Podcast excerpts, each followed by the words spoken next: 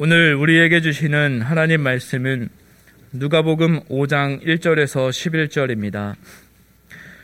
무리가 몰려와서 하나님의 말씀을 들으세 예수는 게네사렛 호숫가에 서서 호숫가에 배 두 척에 있는 것을 보시니 어부들은 배에서 나와서 그물을 씻는지라 예수께서 한 배에 오르시니 그 배는 시몬의 배라 육지에서 조금 떼기를 청하시고 앉으사 배에서 무리를 가르치시더니 말씀을 마치시고 시몬에게 이르시되 깊은 데로 가서 그물을 내려 고기를 잡으라.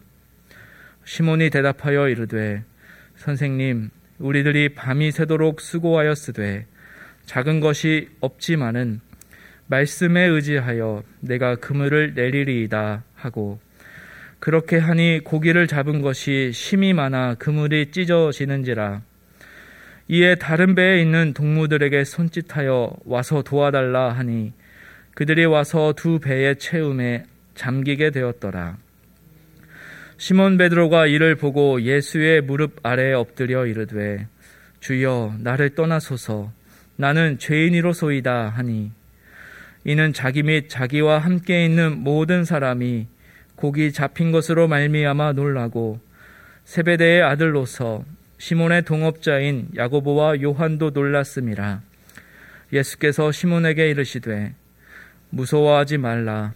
이제 후로는 내가 사람을 취하리라 하시니 그들이 배들을 육지에 대고 모든 것을 버려두고 예수를 따르니라.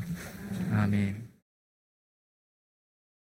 지금까지 영화관에서 두 번 본 영화가 꽤 여러 편 있습니다. 이미 본 영화를 지인들과 함께 다시 가서 보기도 하고 설교에 정확하게 인용하기 위해서 다시 영화관을 찾기도 했습니다. 그런데 지금까지 유일하게 영화관에서 세 번을 본 영화가 한 편 있습니다. 우리나라에서 1994년에 처음 개봉되었고 개봉 25주년을 기념하여 2019년에 재개봉된 영화인데 스티븐 스필버거 감독의 쉰들러 리스트입니다. 상영 시간이 3시간 15분이나 되지만 영화는 처음부터 끝까지 눈을 떼지 못하게 합니다. 그리고 가슴이 몹시 아립니다. 그만큼 영화의 내용이 충격적입니다. 그 영화는 아카데미 영화 시상식에서 작품상과 감독상을 비롯하여 7개 부분에서 상을 받았습니다.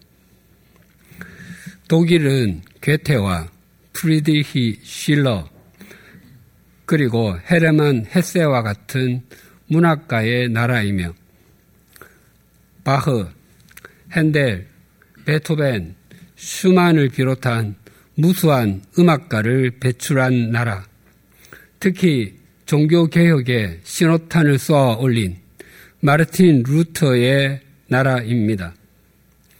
그런 나라가 어떻게 전쟁을 일으킬 수 있으며 그렇게 잔인하고 참혹한 짓을 저지를 수 있는지 온 몸이 떨렸습니다. 아담의 후예인 인간은 본질상 죄인이며 하나님 보시기에 진노의 대상일 수밖에 없다는 사실이 깊이 절감되었습니다. 그 영화를 만들었던 스필버그 감독이 당시 뉴스위크지와의 인터뷰에서 수뢰한 바에 따르면 그는 실제로 있었던 이야기를 영화화해야 한다는 양심의 소리에도 불구하고 흥행성이나 자신의 이미지 관리 등에 지극히 이기적이고 실리적인 이유로 10여 년을 미루었다고 했습니다.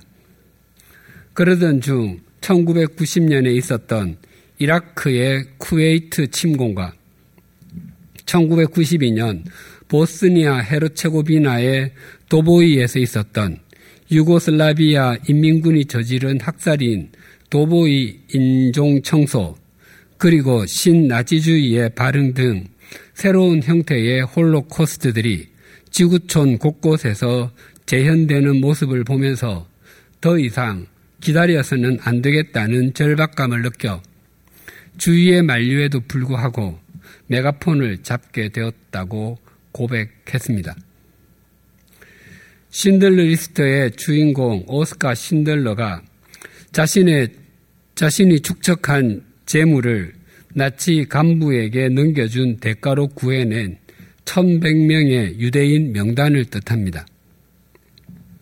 지금 폴란드에 살아남아 있는 유대인의 숫자는 4천명이 넘지 않지만 오스카 신들러에 의해 살게 된 유대인 후손은 6천명이 넘는다고 합니다.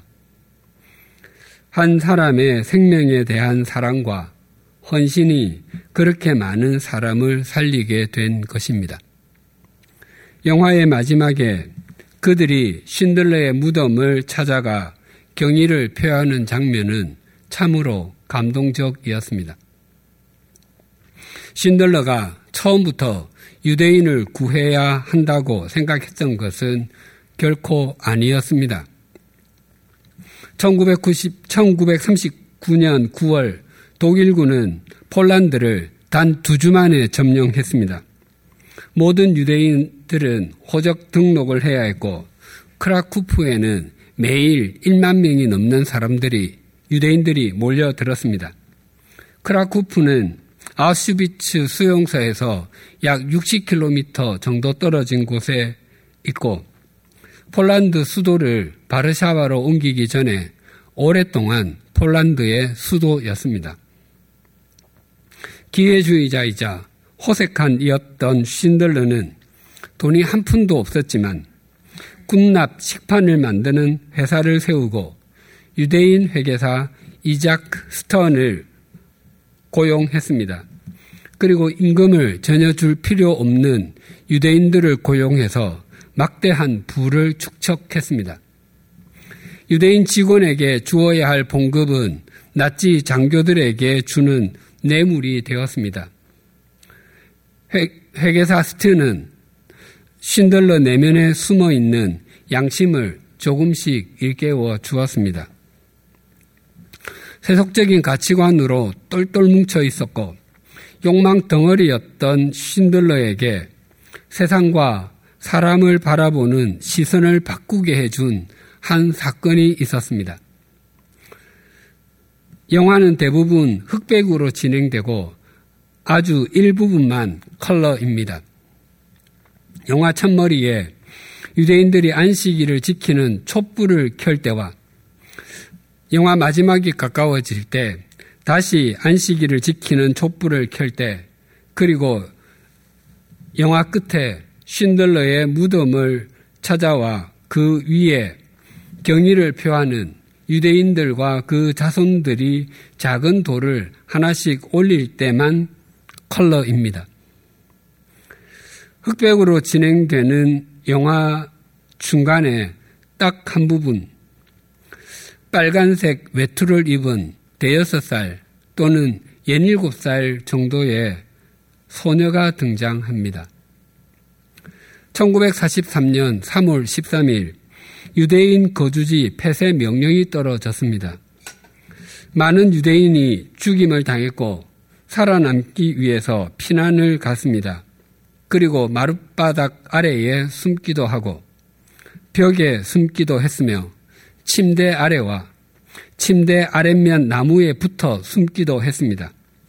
심지어 여러 아이들이 재래식 화장실의 아래에도 숨었습니다.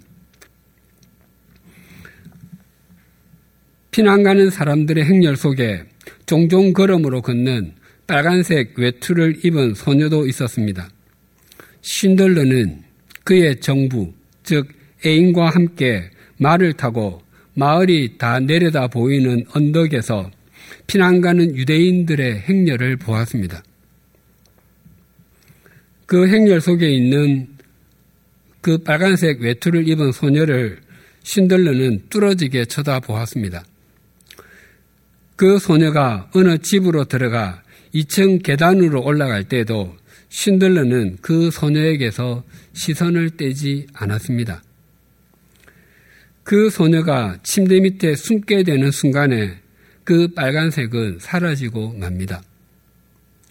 그때로부터 13개월이 지난 1944년 4월 독일 당국은 그 지역에서 철수하기 전에 이전에 살해된 약 1만 명의 유대인들의 시신을 발굴해서 소각하라는 명령을 내렸습니다. 그래서 길에 널브러져 있었고 가매장되었던 시신을 손수리에 싣고 와서 태우는데 신들러의 눈에 이전에 보았던 빨간 외투를 입은 소녀의 시신이 보였습니다. 이미 오래전에 죽은 시신이라 피도 말라붙은 상태였습니다. 그 장면에서 충격을 받은 쉰들러는 유대인 회계사 스턴과 함께 자기 공장에서 일하는 사람들을 살리기 위해서 명단을 본격적으로 작성했습니다. 그래서 완성 된 1100명의 명단이 쉰들러 리스트입니다. 마침내 종전이 선언되자 쉰들러는 자신이 살린 사람들 앞에서 말했습니다. 나는 나치 당원이고 군수품 제조업자입니다. 나는 노동력을 착취한 장본인이자 전쟁 범죄자입니다. 자정을 기해 여러분은 자유인이고 나는 도망자가 될 것입니다. 여러분에게 용서를 빕니다. 하지만 쉰들러로 인해 살아남게 된 유대인들은 쉰들러가 체포되었을 때를 염려해서 모두가 사인한 편지를 전해주었고 자신들의 금리를 뽑아 녹여 만든 반지를 전해주었습니다. 그 반지에는 탈무드에 나오는 히브리 격은 한 사람을 구하는 것은 세상 전부를 구하는 것이다 라고 새겨져 있었습니다. 순간 쉰들러는 오열했습니다. 더 구할 수 있었는데 내가 돈을 좀 더 벌었다면 나는 너무 많은 돈을 낭비했어. 그리고 자신이 타고 갈 자동차를 가리키며 내가 왜 저것을 팔지 않았지? 열 명은 더 살릴 수 있었을 텐데. 또 자신의 금으로 된 낫지 금배지를 빼어 들고서는 이 배지로 두 명은 더 살릴 수 있었을 텐데 최소한 한 명은 더 살릴 수 있었을 거야. 한 생명을. 그런데 난 그렇게 하지 않았어. 사람을 사랑하는 것은 사람을 살리는 힘이 있습니다. 사람을 사랑하게 될 때 사람을 목적으로 생각하게 되고 사람을 사랑하지 못하게 될 때 사람을 수단으로 생각하게 되어 그 삶과 인격을 파괴하는 일을 서슴지 않고 행하게 됩니다. 나사렛과 가브나움 등 이스라엘 북부 지방에 있는 해당에서 하나님의 말씀을 전하시고 병든 사람들과 귀신 들린 사람을 치유해 주신 예수님에 대한 소문이 계속 퍼져나가자 예수님 주변에는 큰 무리가 모였습니다. 예수님께서 게네사렛 호숫가에서 말씀을 전하실 때도 동일하게 무리가 몰려왔습니다. 예수님께서는 그들에게 좀 더 효율적으로 말씀을 전하시기 위해서 시몬의 배를 빌려 타시고 그 배를 강단 삼아 말씀을 전하셨습니다. 그리고 그 말씀이 마치자마자 마치 말씀이 맞춰지기를 기다리시기라도 한 것처럼 예수님께서는 시몬에게 깊은 데로 가서 그물을 내려 고기를 잡으라고 말씀하셨습니다. 그런데 예수님께서 게네사렛 호숫가에서 말씀을 전하실 때 그곳에는 시몬의 배 한 척만 있었던 것이 아니었습니다. 예수님께서 배 두 척을 보셨는데 한 척은 시몬의 배였을 것이고 또 한 척은 세베대의 두 아들 야고보와 요한의 배였을 것입니다. 물론 다른 어부들의 배도 있었을 것입니다. 예수님께서 십자가에 달리셨을 때 그 주변에는 많은 사람들이 있었습니다. 성경은 그 중에 몇몇 여인을 소개합니다. 복음서 중에 가장 먼저 기록된 마가복음의 증언입니다. 마가복음 15장 40절이 이러합니다. 멀리서 바라보는 여자들도 있었는데 그 중에 막달라 마리아와 또 작은 야고보와 요새의 어머니 마리아와 또 살로메가 있었으니 십자가 주변에 있었던 사람 중에 살로메가 있었다고 증언합니다. 마태복음의 증언입니다. 마태복음 27장 56절입니다. 그 중에 막달라 마리아와 또 야고보와 요셉의 어머니 마리아와 또 세베대의 아들들의 어머니도 있더라. 십자가 주변에 있던 여인 중에 세베대의 아들들, 즉 야고보와 요한의 어머니가 있었다고 합니다. 즉 살로메가 세베대의 아들들의 어머니인 것입니다. 그리고 복음서 중에 가장 마지막에 기록된 요한복음은 이렇게 증가합니다. 요한복음 19장 25절입니다. 예수의 십자가 곁에는 그 어머니와 이모와 글로바의 아내 마리아와 막달라 마리아가 섰는지라. 예수님의 십자가 주변에는 예수님의 어머니와 이모가 있었다고 증언합니다. 이 이모를 세베대의 아들들의 어머니인 살로메로 봅니다. 그렇다면 예수님에게 야고보와 요한은 이종 사촌이 되는 셈입니다. 그래서 만약 예수님께서 하나님의 말씀을 효율적으로 전하시기 위해서만 배를 빌려 타셨다면 시몬의 배가 아니라 야고보와 요한의 배를 빌려서 타셨을 것입니다. 물론 예수님께서 시몬의 장모의 열병을 치유해 주셨기 때문에 시몬은 예수님께 고마운 마음을 가지고 있었을 것입니다. 그러나 예수님께서 비를, 배를 빌려 타시, 타시겠다고 하는 것이 시해를 받은 처지의 베드로에게 어떤 면에서는 오늘날의 갑질처럼 보일 수 있어서 친척인 야고보와 요한의 배가 훨씬 더 편했을 것입니다. 그럼에도 예수님께서는 시몬의 배를 빌려 타셨습니다. 그렇다면 예수님께서 무엇 때문에 시몬의 배를 빌려 타셨을까요? 예수님께서 몰려온 무리에게 하나님의 말씀을 전하신 후에 시몬을 향해서 말씀하셨습니다. 깊은 데로 가서 그물을 내려 고기를 잡으라. 이 말씀에 시몬이 선생님, 우리들이 밤이 새도록 수고하였으되 얻은 것이 없지만은 말씀에 의지하여 그물을 내리겠나이다 라고 말하며 순종할 수 있었던 것은 이것이 두 사람의 첫 만남이 아니라 시몬은 동생 안드레를 통하여 이미 예수님을 만났었고 또한 예수님께서 전하신 말씀과 여러 표적 행하심에 대해 들었습니다. 그리고 예수님께서 자기 장모의 중한 열병을 치유해 주시는 것을 목도했기 때문에 거부할 수 없었던 상태였던 것을 이미 살폈습니다. 시몬이 예수님의 말씀에 순종했더니 그물이 찢어질 정도로 많은 물고기가 잡혔고 그 양이 두 배에 가득할 정도였습니다.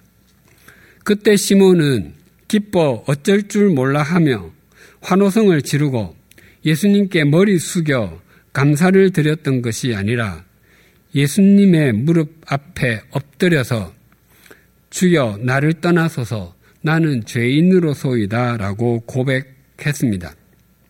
시몬은 비로소 예수님이 그리스도, 메시아, 자신의 주님이신 것을 알았고 그 순간에 자신의 실상도 직면하게 되었습니다.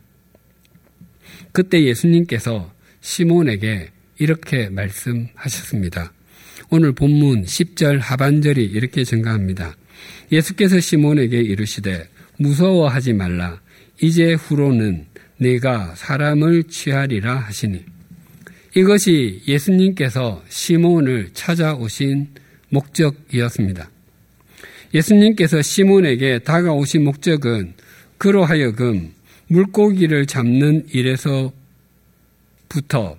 사람을 취하는 사역을 하게 하시기 위함이었습니다. 일전에 한 교우님께서 제게 목사님, 예수님 당시에 물고기를 잡을 때 그물이 세 종류가 있었다고 합니다. 라고 말씀해 주셨습니다. 그래서 제가 그 세 종류가 무엇인지 찾아보았습니다. 첫째는 후릿 그물입니다. 이 그물은 보통 16명이 한 팀이 되어서 서로 협력하여 물고기를 잡는 것이 특징입니다. 8명의 선원이 배에다가 그물을 싣고 나가면 나머지 8명은 연안에서 그 그물에 연결된 로프, 줄을 잡고 서 있습니다. 그러면 그 로프가 다 풀릴 때까지 노를 저어 가서 줄이 다 풀리면 그 배를 해안선과 일직선이 되도록 90도로 꺾어서 꺾고는 그물을 풀기 시작합니다. 그리고 그물을 다 풀고 나면 다시 해안 쪽으로 90도를 꺾어서 들어오게 됩니다. 그리고 그, 그 연안에 들어오면 배에 타고 있던 8명은 선원, 8명의 선원은 반대편에서 줄을 당기게 됩니다. 그래서 양쪽으로 줄을 당기면 그물이 타원형처럼 모양이 그려지는데 그 그물벽의 둘레가 약 300m 정도 되었다고 합니다. 그리고 그 그물의 중앙 부분의 폭은 약 8m이고 양 가쪽의 폭은 약 4m 정도였다고 합니다. 이 후릿 그물은 가장 오래된 형태의 그물이었습니다. 그물을 한번 풀고 그 당기는데 1시간 정도 걸렸기 때문에 어부들은 하루에 8번 반복해서 물고기를 잡았다고 합니다.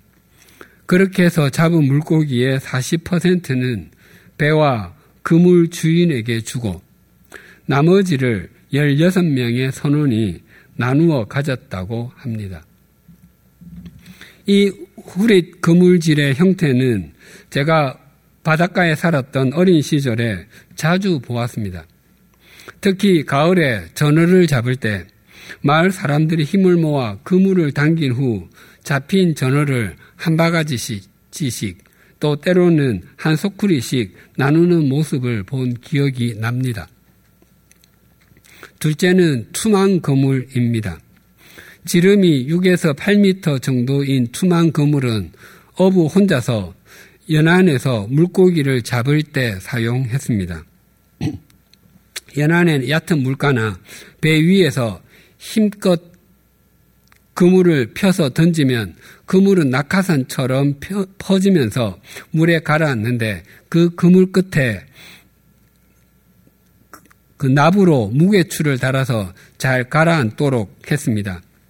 이 투망 그물질을 할 때는 물고기 떼가 어디에 있는지 확인하고 가만히 접근해서 던져야 합니다. 그리고 힘껏 로프를 잡아 당기면 무거운 나비 그물을 모으게 되는데 그러면 그 속에 물고기가 갇히게 됩니다. 이 투망 그물질은 여름에 하천이나 바위가 많은 해안가나 연안에서 종종 보게 되는 장면입니다. 셋째가 삼중자망입니다. 이 삼중자망은 고대로부터 지금까지 가장 많이 사용되는 그물입니다. 이 그물은 이름처럼 세 겹으로 되어 있습니다. 양쪽 바깥에 있는 그물은 구멍이 큰 형태로 되어 있고 그 중간에 있는 그물은 구멍이 작은 형태로 되어 있습니다. 그리고 그물의 바깥쪽은 약간 팽팽하게 되어 있고 안쪽은 느슨하게 되어 있습니다. 물고기는 직진만 하지 후진을 하지 못합니다. 그래서 들어올 때는 지느러미를 접은 상태로 들어왔다가 되돌아가지 못하고 지느러미가 그물에 걸려 오도 가도 하지 못하게 되는 상태가 되는 것입니다. 이 삼중 자망질을 했던 갈릴리의 어부들은 이런 저녁을 먹고 정리한 그물을 싣고 호수로 호수 깊은 쪽으로 들어가 그물을 내렸습니다. 어부들은 그물을 다 내린 뒤 물고기를 놀라게 하려고 노로 물을 튀기기도 하고 배 갑판 위에서 쿵쿵 뛰기도 했습니다. 그러면 물고, 놀란 물고기들이 삼중 자망을 쳐놓은 깊은 데로 달아나다가 걸려들곤 했습니다. 어부들은 새벽녘에 그물을 갑판에 걷어 올린 후 연안으로 나와서 그물에 걸린 물고기를 떼어내고 그물을 깨끗이 씻어 말렸습니다. 왜냐하면 당시의 그물은 세마포로 만들었기 때문에 곧바로 씻어 말리지 않으면 이내 부패해서 사용할 수 없었기 때문이었습니다. 우리는 오늘 본문에 등장하는 그물, 예수님의 말씀에 순종하여 깊은 데 내려 두 배에 가득할 정도로 물고기를 잡은 그물이 바로 삼중 자망임을 알게 됩니다. 전에 한 목회자가 휴가 중에 낚시를 했노라며 쓴 글을 읽은 적이 있습니다. 예수님께서 베드로와 안드레를 제자로 부르시면서 내가 너희를 사람을 낚는 어부가 되게 하리라고 말씀하셨는데 그것이 낚시와 목회, 특히 전도와 관련이 있기 때문이 아닐까라고 했습니다. 그리고 낚시를 잘하는 방법 몇 가지를 썼는데 첫째, 자리를 잘 잡아야 한다입니다. 낚시 바늘을 아무 곳에나 내린다고 해서 물고기가 무는 것이 아니라 고기가 모이는 곳, 또 고기가 노는 곳을 알고 자리를 잡아야 한다는 것입니다. 둘째는 시간을 잘 정해야 한다입니다.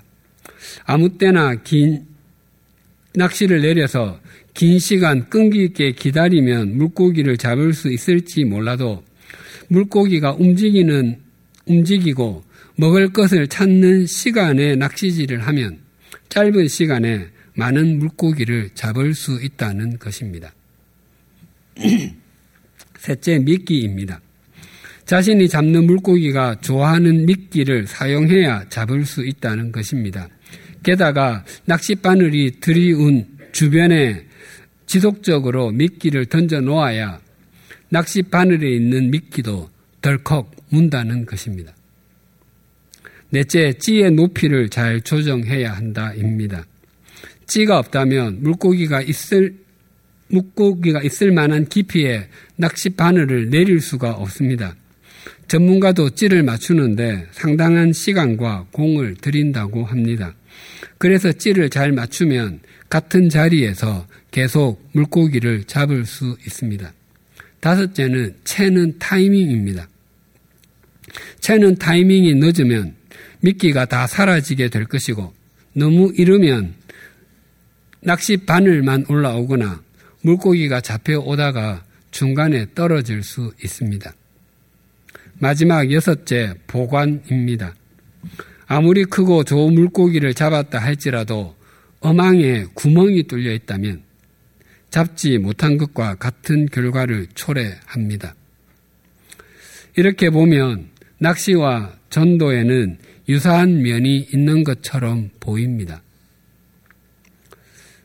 그런데 어떤 조, 종류의 그물을 통해서 물고기를 잡든 또 낚시를 통해서 물고기를 잡든 그 목적은 그 물고기를 죽여서 먹는 것입니다.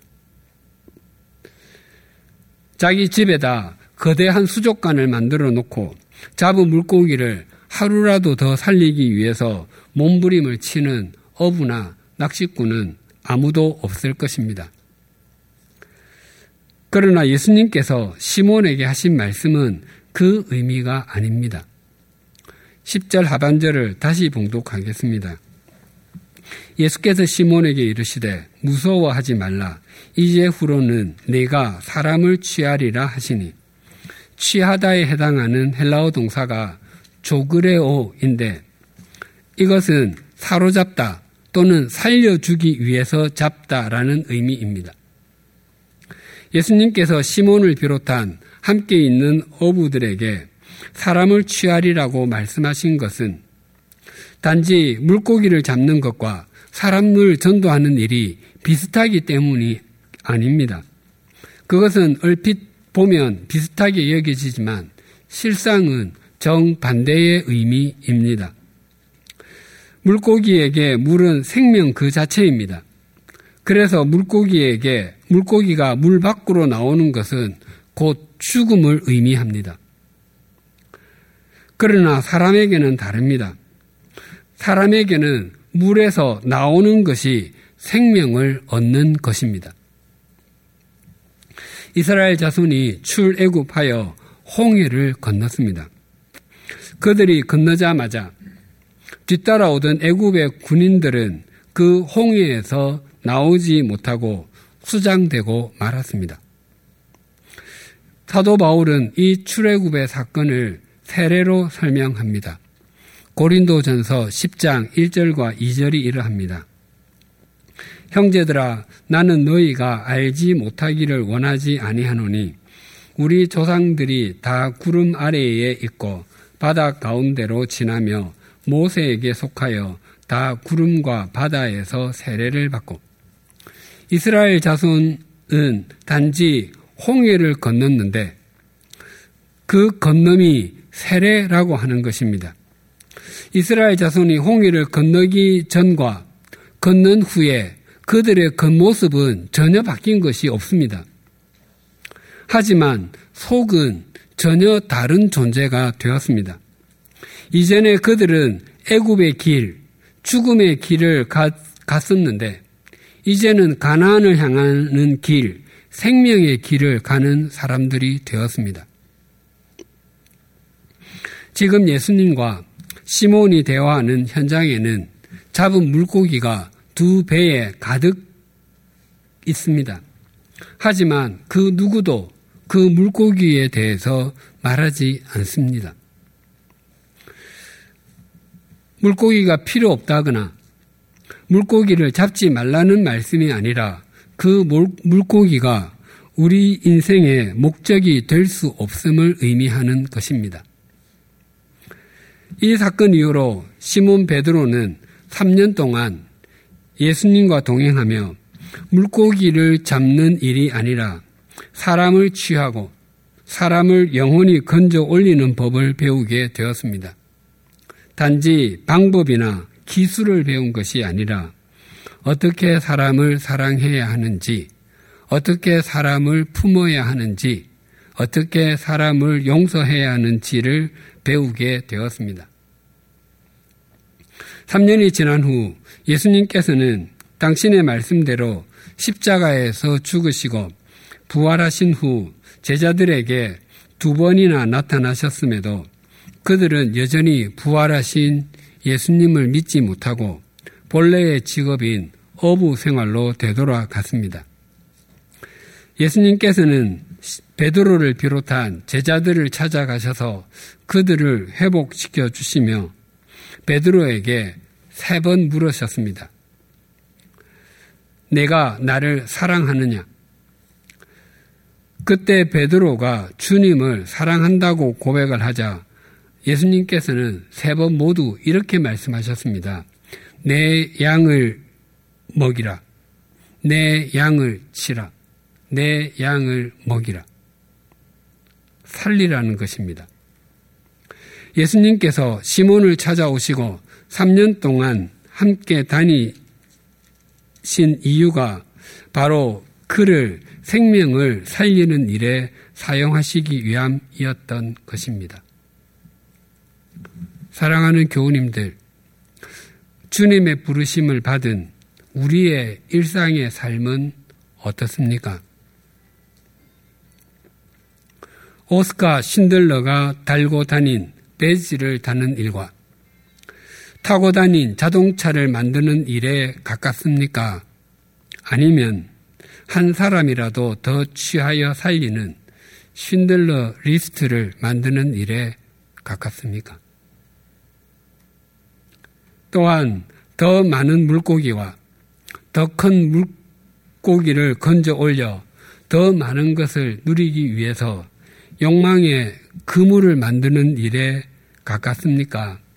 아니면 생명을 살리는 생명의 통로가 되기 위해서 눈을 들어 주님을 목적 삼는 것에 가깝습니까? 예수님께서 시몬에게 하셨던 말씀을 이 시간 우리 각자에게도 말씀하십니다. 이제 후로는 내가 사람을 취하리라. 기도하시겠습니다.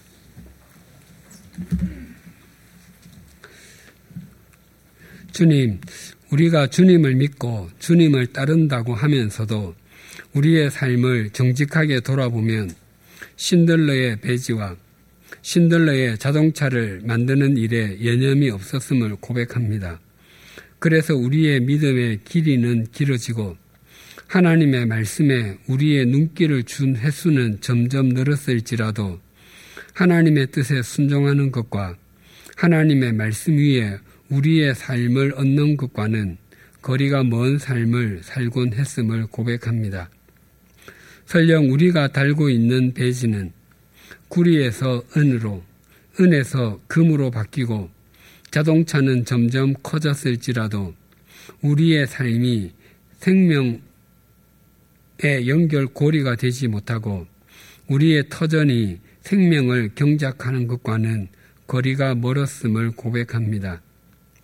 우리의 남은 삶이 눈을 들어 하나님을 바라보고 하나님을 목적 삼게 하여 주시고 우리의 삶을 통해서 생명의 리스트가 작성되게 하여 주시옵소서.